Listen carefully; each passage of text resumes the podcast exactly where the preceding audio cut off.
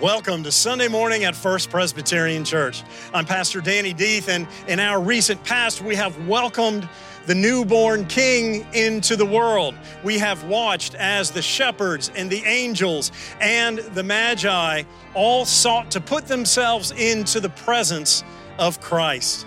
We do that today as we come together to worship and to celebrate, and then seek to do that every day for the rest of our lives. Let's take this journey together. We are so glad you're here.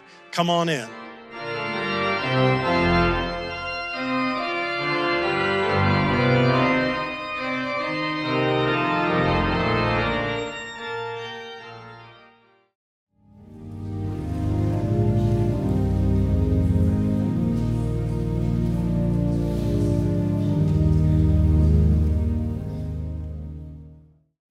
Our first lesson today comes from the book of John, chapter 4, verses 5 through 29. Please listen for the word of the Lord. So he came to a Samaritan city called Sychar, near the plot of ground that Jacob had given to his son Joseph. Jacob's well was there, and Jesus, tried, tired out by his journey, was sitting by the well. It was about noon.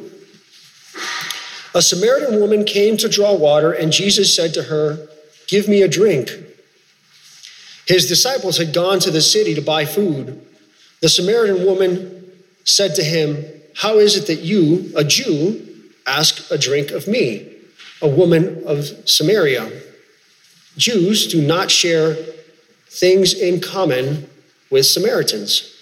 Jesus answered her, if you knew the gift of God and who it is that is saying to you, Give me a drink, you would have asked him, and he would have given you living water. The woman said to him, Sir, you have no bucket, and the well is deep. Where do you get this living water? Are you greater than our ancestor Jacob, who gave us the well, and with his sons and his flocks drank from it? Jesus said to her, Everyone who drinks of this water will be thirsty again, but those who drink of the water that I will give them will never be thirsty. The water that I will give will become in them a spring of water gushing up to eternal life. The woman said to him, Sir, give me this water, so that I may never be thirsty or have to keep coming here to draw water. Jesus said to her, Go call your husband and come back. The woman answered him, I have no husband. Jesus said to her, You are right in saying, I have no husband. For you have had five husbands, and the one you have now is not your husband. What you have, what you have said is true. The woman said to him, Sir, I see that you are a prophet. Our ancestors worshipped on this mountain. But you say that the place where people must worship is in Jerusalem. Jesus said to her, Woman, believe me, the hour is coming when you will worship the Father neither on this mountain or in Jerusalem. You worship what you do not know. We worship what we know, for salvation is from the Jews. But the hour is coming, and it and is now here when the true worshipers will worship the Father in spirit and truth, for the Father seeks such as these to worship him. God is spirit, and those who worship him must worship in spirit and truth. The woman said to him, I know that the Messiah is coming, who is called Christ. When he comes, he will proclaim that all, all things to us. Jesus said to her, I am he the one who is speaking to you. Just then, his disciples came. They were astonished that he was speaking with a woman, but no one said, What do you want? or Why are you speaking with her? Then the woman left her water jar and went back to the city. She said to the people, Come and see the man who told me everything I have ever done. He cannot be the Messiah, can he? This is the word of the Lord. Praise be to God. Our second reading this morning is from the book of the Psalms, and it is Psalm 119, the first 16 verses. Psalm 119. Blessed are the undefiled in the way, who walk in the law of the Lord. Blessed are they that keep his testimonies and that seek him with the whole heart. They also do no iniquity, they walk in his ways. Thou hast commanded us to keep thy precepts diligently. Oh, that my ways were directed to keep thy statutes. Then shall I not be ashamed when I have respect unto all thy commandments. I will praise thee with uprightness of heart when I shall have learned thy righteous judgments. I will keep thy statutes, forsake me not utterly.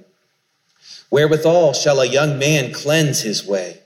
By taking heed thereto according to thy word. With my whole heart have I sought thee. Oh, let me not wander from thy commandments. Thy word have I hid in mine heart, that I might not sin against thee. Blessed art thou, O Lord. Teach me thy statutes. With my lips have I declared all the judgments of thy mouth. I have rejoiced in the way of thy testimonies as much as in all riches.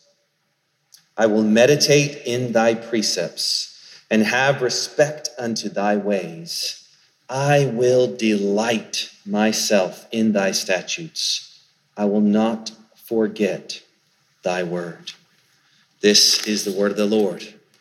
Thanks be unto God.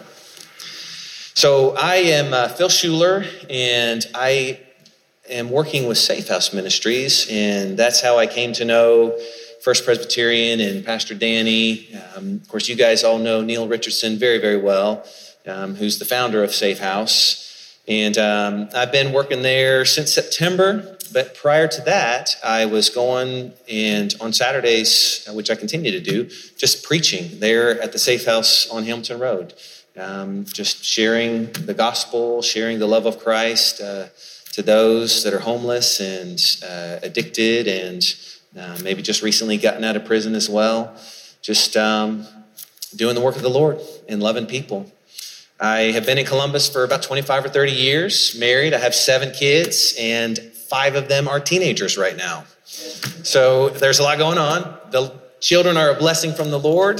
They are also a lot of work, as many of you could attest to this morning. But God is good, and I am just thrilled to be here with you. I've uh, been in a few services and I've always enjoyed uh, just coming and spending time here at First Presbyterian. And this morning, the Lord has just put a lot in my heart about something that we need to get back into our lives, something that we've lost. We're all very familiar with the pandemic of COVID.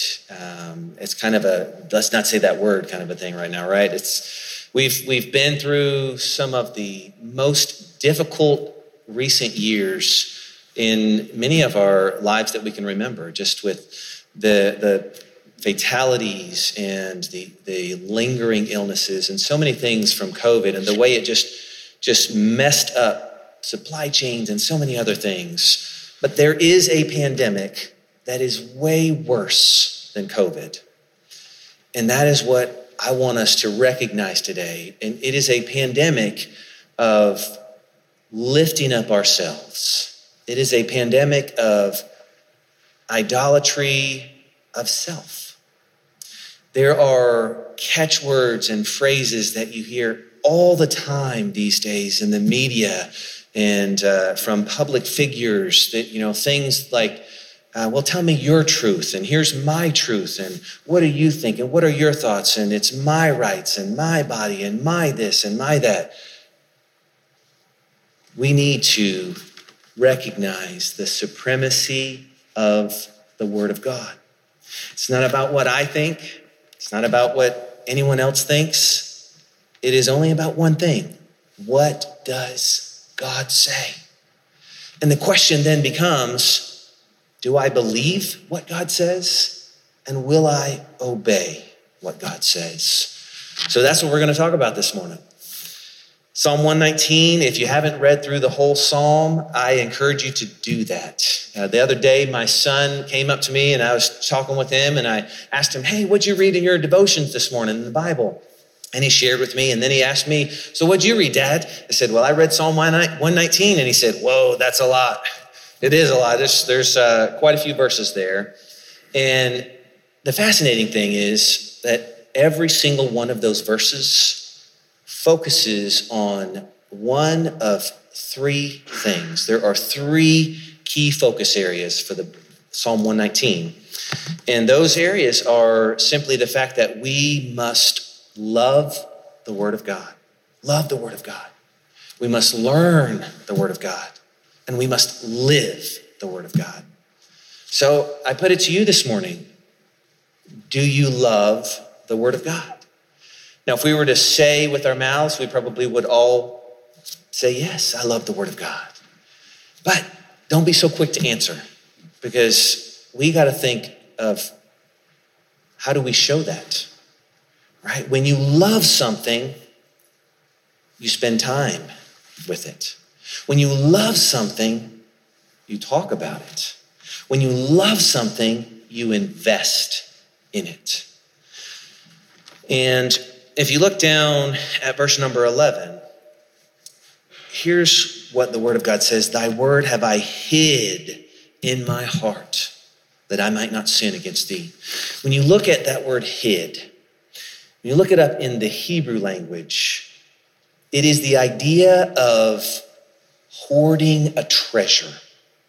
I grew up in Charleston, South Carolina, and we went through some hurricanes, some really bad hurricanes at times. And in the days prior to a hurricane coming in, people would hoard things that they needed food, bread, whatever it might, water, bottles of water. Just they would hoard those things. They would they would treasure those things because they knew they would need those things to get through the storm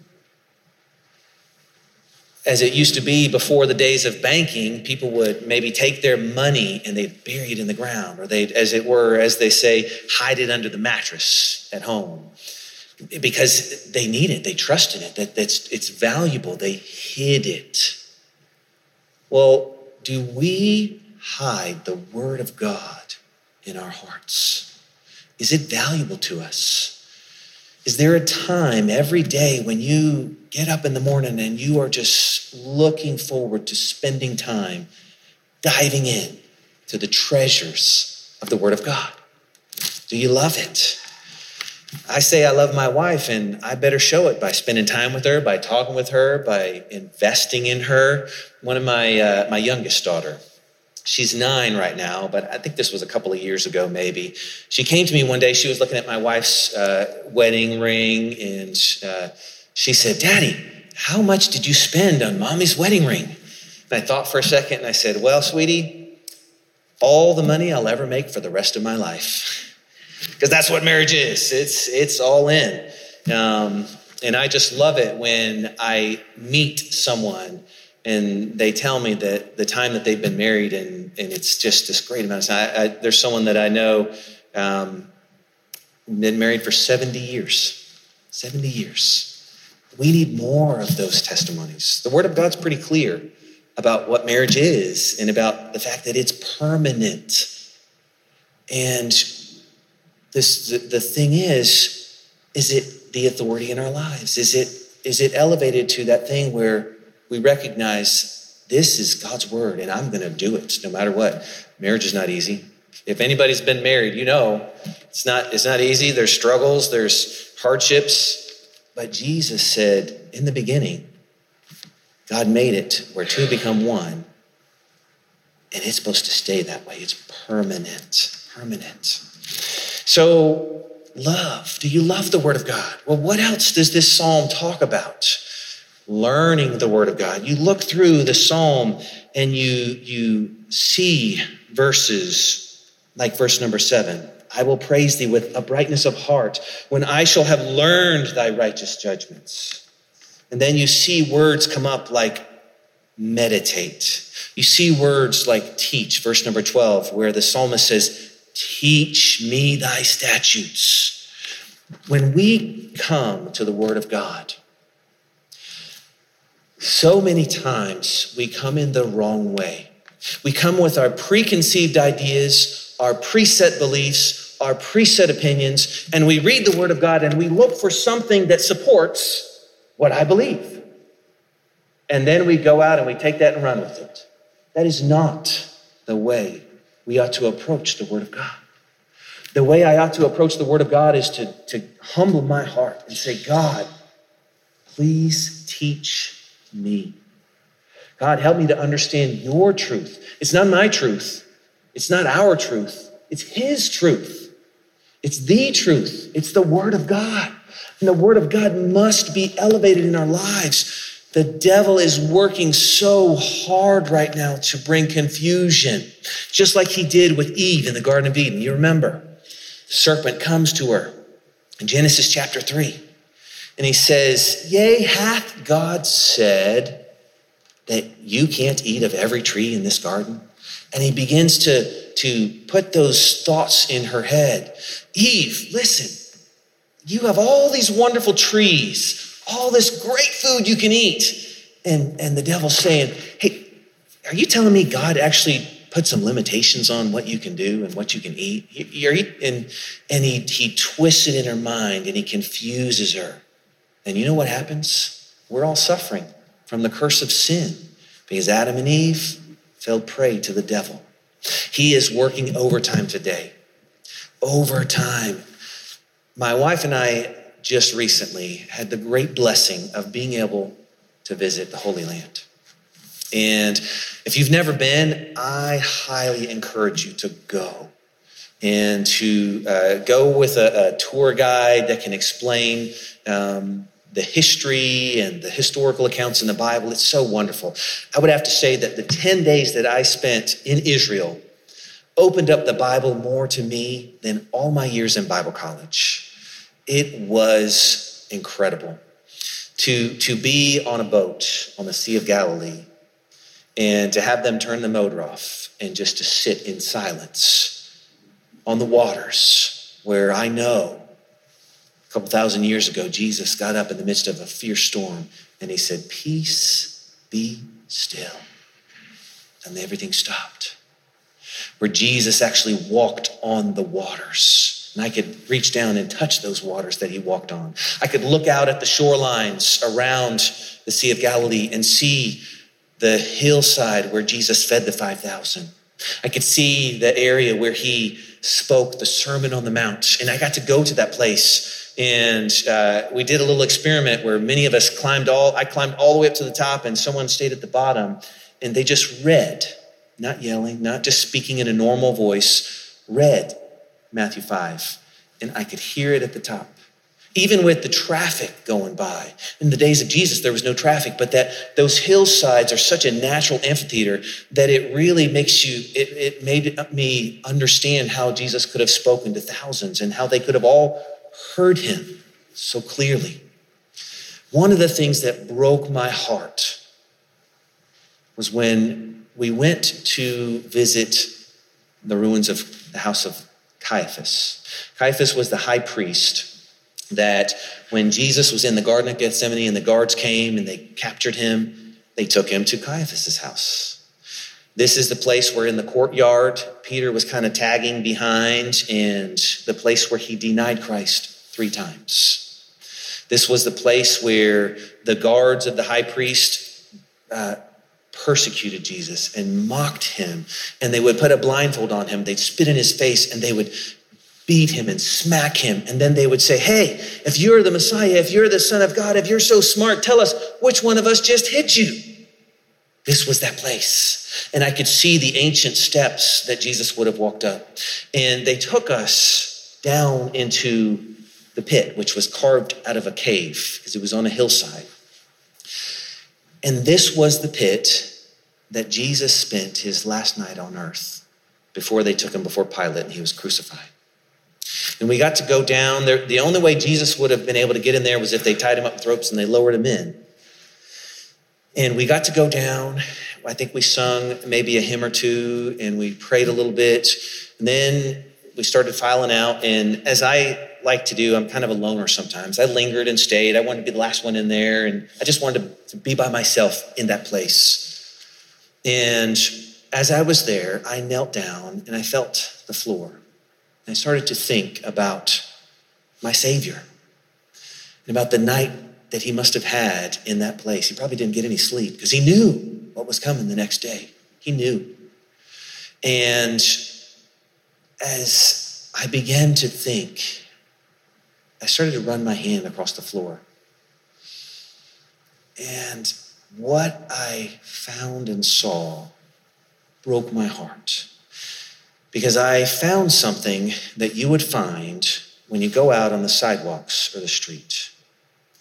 And what I found was those very hard, matted spots of black. You know what that is? That's where someone spits their gum out, and over time, people just step on it, and, and it just gets black and hard. And I thought, how could anyone come to this place where we know the Savior spent his last night and he suffered and he went the next day to die for our sins? How could anybody be so careless and casual to spit their gum out like it doesn't matter at all? That is what's happening all across the world today. People are treating Jesus casually, like it's no big deal. People are treating the Word of God casually, like it's no big deal. People approach the Word of God and they say, well, you know, um, I don't believe this part of the Word of God, but I think I'll believe this part. And yeah, I'll, I'll talk about this part, but I, I, think that other part, that was just for a different time and it doesn't apply today. And we, we pick and choose. It's like we just, we just say, no, you're not the authority, God. When we do that, we say, I'm the authority. Because I don't think this should be in the Word of God. Oh, we've got to be careful not to do that because that is the cause of people's lives being destroyed. That is the cause of people living in darkness, of families falling apart, of marriages falling apart, of we see it in our city all the time. The, the gangs and the violence and all these things. It's because we've distanced ourselves from the authority of the Word of God. We've distanced ourselves uh, in the government, we've distanced ourselves in the schools. And the truth is, in many churches, we're distancing ourselves from the Word of God. And people talk about, well, that's what you think, and this is what I think, and well, those verses, I don't think they mean that. Here's what I think they mean. But who decides what they mean? I don't decide what any of these verses mean. God does. It's my responsibility just to, to, to choose whether or not I'm going to believe it and whether or not I'm going to, I'm going to obey it.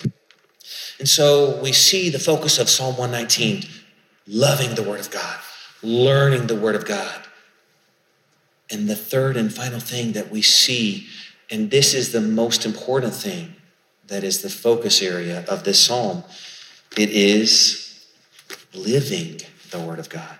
Living the Word of God. You know, John 1 1 says this In the beginning was the Word, and the Word was with God, and the Word was God. And that first chapter of John goes on to say that Jesus was the Word of God that came and dwelt among men. The living, we sung about that this morning. The living word of God. So the truth is, if I disrespect or disregard the Bible, then I am disrespecting and disregarding the Savior because they're one and the same. You read in the book of Revelation, in one of the other places that I had the, the honor and the blessing to stand was upon Mount Megiddo which is the mountain that overlooks the valley of Armageddon, which is the place where the greatest battle of all the world's history will take place. And looking out on those plains, thinking about that day. The Bible says in Revelation 19 that Jesus will have a name on him, and his name will be the Word of God. The Word of God. And we've got to let that sink into our hearts and into our minds. Jesus and the Bible, they're one and the same. And if I don't let the Word of God have supremacy and authority over what I think, over what I want, then I am saying, Jesus, you can stay over there, and when I want you, I'll come to you. And that is a recipe for disaster. That is a recipe for destruction. That is not what Columbus needs. Columbus needs us. Columbus needs Christians who say, whatever the Bible says, I'll obey it. I'll do it. I'll live it. It's not easy. It is not easy. Some of, I mean, you just the Sermon on the Mount. You read through the Sermon on the Mount and you see what Jesus said. It is not easy to obey, especially when social media and when school systems and when actors and politicians and even truthfully some preachers around the country are, are saying things contrary to the word of god. It's easy to get confused. It's easy to, to feel like eve when she was talking to the serpent and it everything sounded so good and like it made sense yeah that makes sense oh yeah and it was the trap it was the trap we must not fall into that trap. Do you love the Word of God? Do you spend time learning the Word of God? And the real question is do you obey the Word of God? Jesus gave many parables about the kingdom of God and about what the end times would be like. And one of the things I learned in Israel was the difference between sheep and goats. And the shepherds would tell you that the sheep will follow the shepherd. They'll listen to the shepherd. They'll, Jesus himself said, My sheep hear my voice and they follow me. Sheep follow the shepherd. But you know the thing about goats? They do whatever they want. They might hang out with the shepherd sometimes, and other times they might be like, We don't need him today. We're going to go do our own thing. That's the way goats are. You know what Jesus said? He said, In the end, There'll be sheep and goats, they'll all be mixed up together, just like the wheat and the tares, all mixed up together. And in the end, Jesus said, I'm going to separate my sheep, put them on my right side, and I'm going to push away the goats. Are you one of the sheep this morning? If you're not, you can be today. If you've never trusted in Jesus as your personal Savior, he died for you and He loves you, and you can trust Him today. And if you have trusted in Jesus as your Savior today, then the question for you is how well do you hear His voice? Do you hear His voice through all the noise that's in our society? And then are you following His voice? Are you obeying what He says? The next time you hear the word of God in church, the next time you are at home and you open up the Bible and you just read the word of God, I want you to think back to this word today. And I want you to ask the Lord, Lord, if I've got some wrong thinking, please change it. Lord, let your word sink into my heart and change my life. Because then God will begin to change us. And then God will be able to use us to change this city. One of the things I was amazed to consider as I was on that boat in the Sea of Galilee was when the guide pointed out and he said, Hey, you see that city way up on that hill? He said, That is the highest point in the whole nation of Israel. And then I thought about the sermon when Jesus preached and he said, You're the light of the world. And he said, A city that is set on a hill cannot be hid. And he probably pointed to that city as he was preaching. We need to be the light of the world. The only way that we can be effective light for those in the darkness here in Columbus is if we lift up the Bible and we just simply submit ourselves to the Word of God. I pray that all of us will do that beginning today. God bless you.